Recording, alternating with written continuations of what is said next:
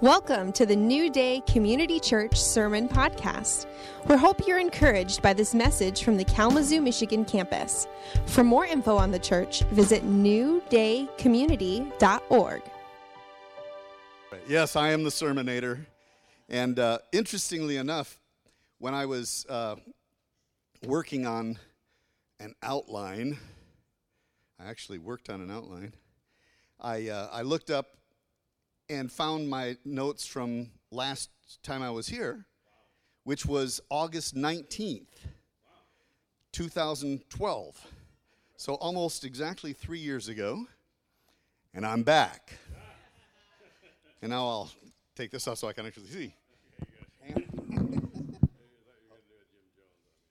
I'm not going to do a Jim Jones. I, I'm, I'm over that. Oh, wow. I don't know whether I'm even going to do anything with that, but I've got it just in case. God, oh, God is so good. I just, oh. First of all, I was just so blessed. I, I, it just melts my heart to see and hear the worship of God and the love of God poured out and reflected back in this place. It just, it just undoes me. Um, and I think about what Paul said about, you know, what is our joy or our crown of rejoicing? It's you in the presence of God. And uh, oh, I was just, I was, I was melting or in various modes over there, and and at one point I felt like, I felt like I'm, I'm, uh, and see this, this actually is part of the message, okay? Because what I would love to do would be to inspire some greater sense of the glory and the wonder and the excellence of our God because I think, well, I'm going to get to that. But but what I felt like, I got to share these two little things because they're wonderful. I felt like a little, like I was like a little ant, just the little tiny ones that you know that get in your house and crawl around. But I was like one of those crawling around on the on Mount Rushmore, you know, and feeling like, yeah, I know Abraham Lincoln.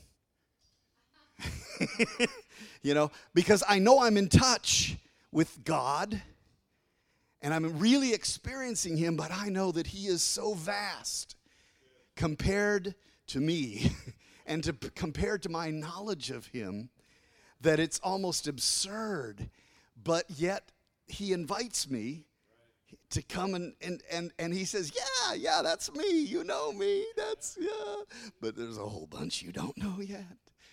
And it just, oh, I love that. And then immediately after that, I found myself in the final scene of The Perfect Storm. Anybody, has anybody seen that movie, The Perfect Storm? Well, that's old, man. Well, at the at the end, this this guy f- finds himself out in the ocean in the midst of these like gigantic 50, 100 foot waves, and he's just got a life preserver. And he- of course, he's going to die, but for a little while, he's alive in the midst of this incredible majesty, and he's just and and I I saw that movie on an airplane, so it's like there's the screen, you know, five inches. Whoa, look at the wave. But um, it was still impressive. You know, I could only imagine what it would be like in the whole thing. But, but I felt myself there in the ocean of God. And I was like, drown me, man. Go ahead. Go ahead. Just. Okay, let's go to the text. Psalm 51. Psalm 51. Where is it? Okay. Yeah, it's real close to the middle. I know, I've, I've seen it in here before. Now, Psalm 51, of course, is the big repentance psalm that David wrote after Nathan the prophet nailed him about Bathsheba, but we're not going to get into that because that's not the point. Um, we're just going to skip right down to num- verse number 12 and 13, and this is this is my text. This is relating a bit to the idea of evangelism. Let's take a look in verse 13 because it says, Then I will teach transgressors your ways, and sinners shall be converted to you. Doesn't that sound good? I mean, we, we want to see not just church growth, and especially not church growth because people come from other churches. I mean, not that that's bad all the time, because, you know, there are times where the God stirs up the hunger and, and you know, we move to a different level or something like that, something's going on. That, you know, I'm not criticizing any of that. But you know what I love? I love finding lost people and talking to lost people and somehow this gospel that, as Paul said, it is the power of God to salvation to everyone who believes that somehow by the foolishness of just sharing and, and talking, and that, that light shines into the darkness and life comes to the dead and they rise up and they're alive in Christ. That's what I want to see more of. And I think that is what you want to see more of. And verse 12 gives us a little, at least, you know, I, I don't, I've been a Christian long enough to have kind of gotten over the idea that anybody's going to give me the formula for anything. Okay? And I'm not claiming that this is the formula, but this is at least something. it's something. And it says this Restore to me the joy of your salvation and uphold me by your generous, I like the old King James, it says, by your free spirit. Yeah. We used to, we used to sing this every Sunday. Restore unto me the joy of thy salvation, and uphold me with thy free spirit. We had no clue what we were talking about, but it was a good song. Uh, Restore to me the joy of your salvation. I, I as Pastor Cameron mentioned, I, I, used to be pastor. And uh, I remember preaching on joy because I believe in joy. I believe that joy is one, like really an important element of the Christian life. But one of the things I found was when I would preach on joy, by the time I was done, everybody was depressed. And, and the reason is that preaching on joy does not produce joy. Preaching on joy generally produces introspection because we're like, Do you have enough joy? Well, no, I don't. well, you're supposed to. Okay, I'll try. You know, and strive, you know, trying to get joy when I, that doesn't work. you know, and, and this is one of the things, actually, what I found is that most things that we want to see flourish in our hearts don't come by preaching about those things, they come by preaching and presenting the thing that produces that thing. Okay?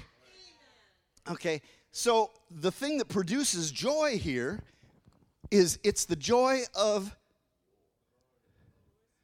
his salvation.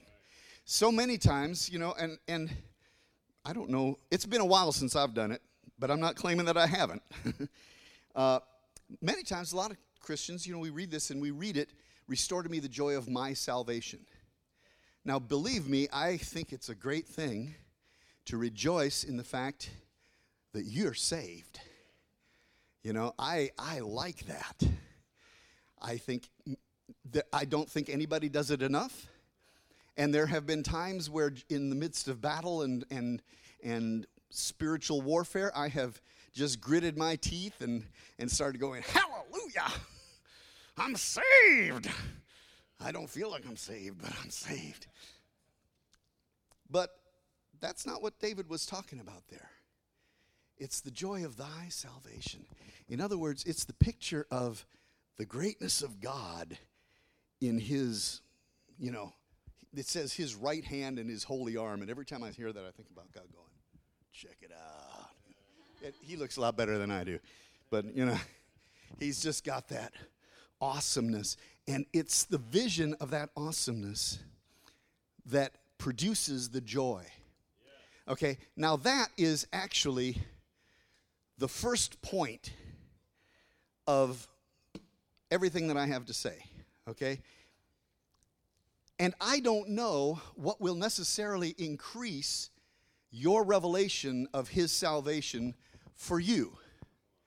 Because the way God does it, it's got to be, you know, right? Heart to heart. He got to show you Himself. You know, however,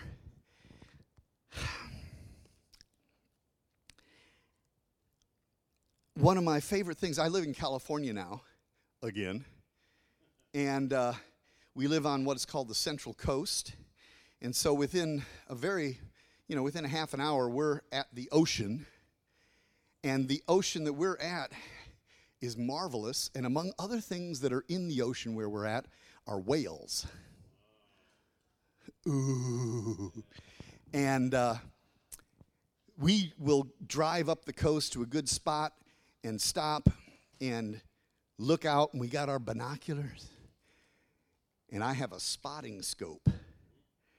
And every and sometimes there'll be like just people walking around and they're not paying any attention, but I'm looking out there like this and I see a spout. And I zoom in on it.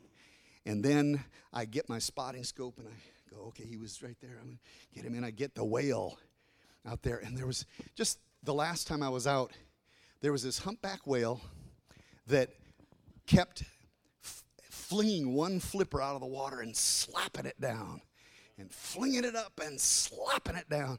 But he was, I, I don't know how to measure distances, but he was so far out there, it was about that big. But when I looked at it through my spotting scope, it was like that big. And I was magnifying the whale. Okay? And people came by, and you know what? I didn't f- say, okay, God, help me.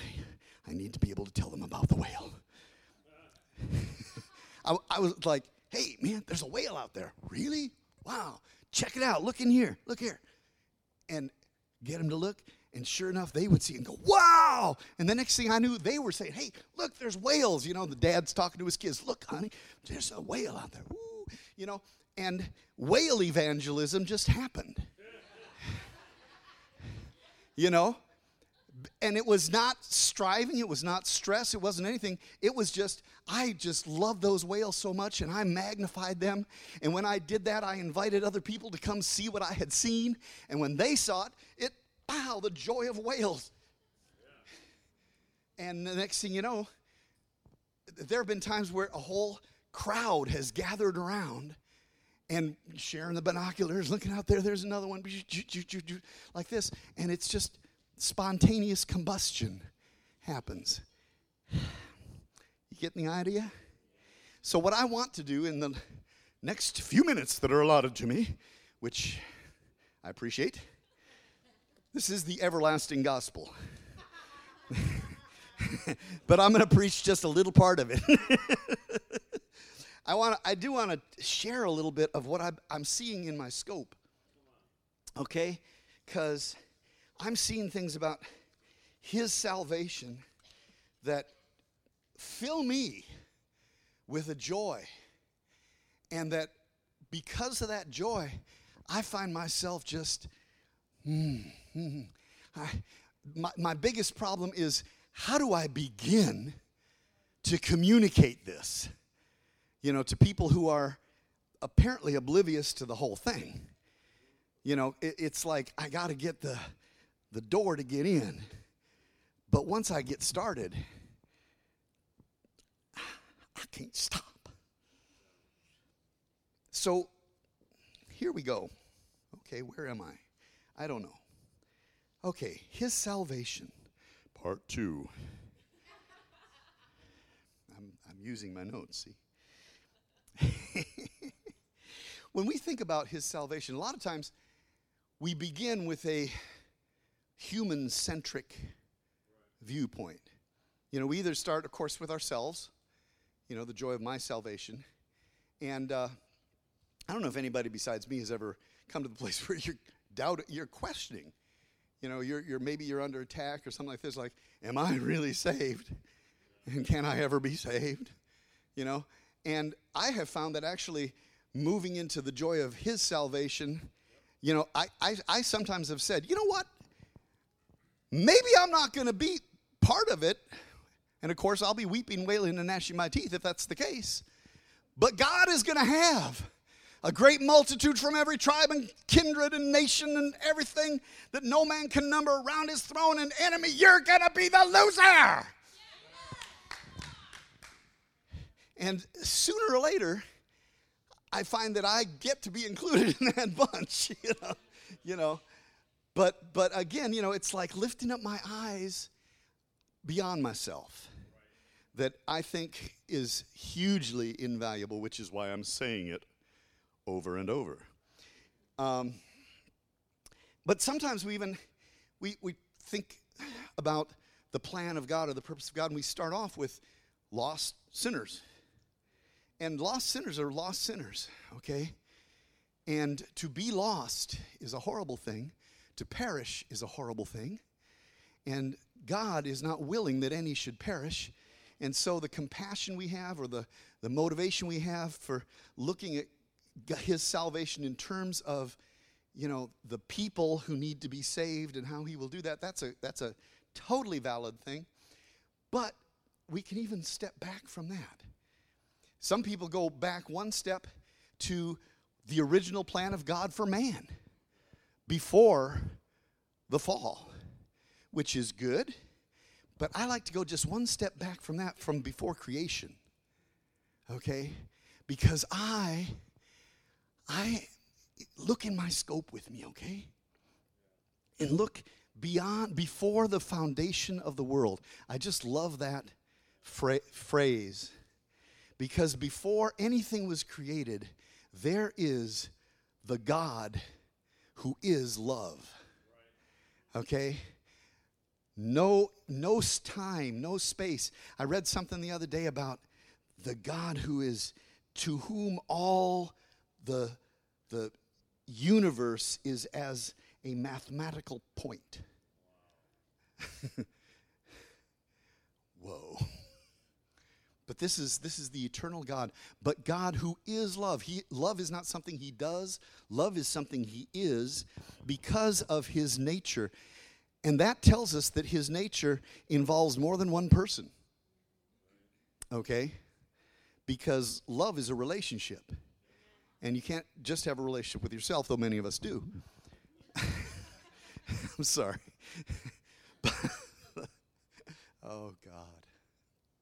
Thank you for indulging me. But um, God, so there's, there's the God who, Father, begetting the Son eternally. Now, we have to understand that in, in, for human beings, begetting happens in time. So fathers are always older than sons. But there never was a, there's never an instance of existence where the Father was not the Father. And that means there was never a time when the Son was not the Son because the Father can't be the Son without the Son. The Father can't be the Father without the Son. Right? So the eternalness of the, the Father Son relationship is, is one vital reality of the Christian faith. And uh, I'm not going to get into that. Cameron will explain that in much more detail later. but the Father loving the Son. Oh, I got to tell you this, and maybe I won't get any farther, but one of the, the reason that my wife and I moved to California originally was that my dad was out there, and he was 93, and he was needing he was needing somebody to be with him. We didn't know how huge of an extent he needed somebody. We thought we'd just kind of move into the same town and come over and visit him in the evenings once in a while. But we found out that he needed us pretty much from the time he woke up to the time he went to bed, and sometimes after that. And so for about two years, we became his full time, really 24 7 caregivers.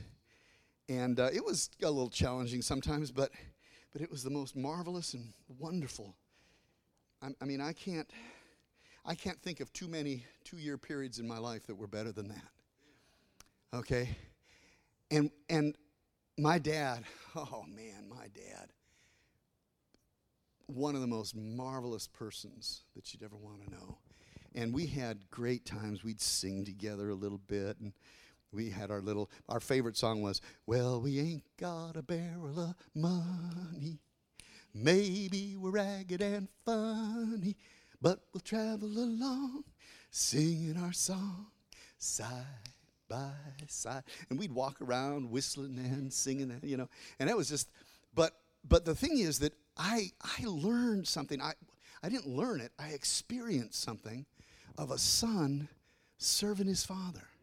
Now, very, very different in, the, in that, of course, God has no need. You know, he himself is absolutely full, and my dad like needed everything, but yet it was it was it was serving him, but it wasn't serving him like an obligation at all. It wasn't like it was my duty as a son to do this. It was like this is the hugest privilege that anybody has ever been granted. I felt like all my other brothers and sisters would be jealous of me. And they might have been, I'm not sure. But no, they, they appreciated the fact that we were there, but, but I was just getting to be with him. And I remember one night especially, I had, uh, how did that happen? Sorry. I had, uh, I had tucked Dad into bed, and uh, we were saying our nightly prayers. Now I lay, we we would do the "Now I lay me down to sleep," you know, and and Jesus, tender Shepherd, hear me, and and we'd do the Lord's prayer together. It was the same prayers He used to pray with me when I was a kid, and uh, so we would do that, and and I was just holding His hand, and I was looking in His eyes, and neither of us was saying anything, but he was just, he was looking at me. I don't even know if he knew at that point that I was his son, you know, in that technical sense of knowing. But he, he, he knew I was the guy that loved him, okay? And he was just looking at me, and love was just pouring out. And I was looking at him, and I was just loving him. And, and there was this incredible, just constant like back and forth between us and i don't know how long it lasted but it was just it was just the most beautiful communion that was happening and i realized at some point in that that i was actually experiencing a little bit a little taste of the eternal godhead where the father is seeing the son and just going I love you.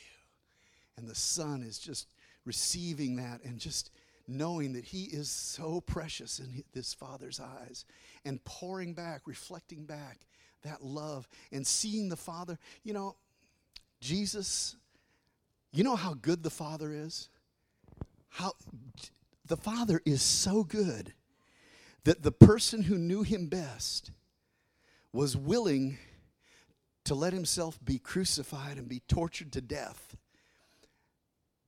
to honor him and to go through even the time where he felt forsaken and yet at the end of that time to commit his spirit into his father's hands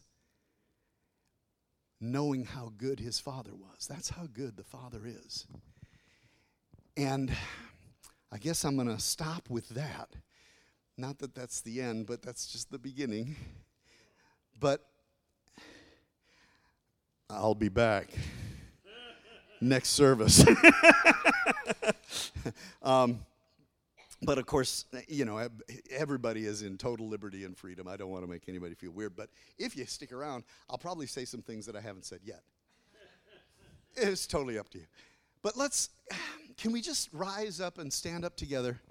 and just say, just invite, invite the Holy Spirit to come and reveal the God that we already we know him in part.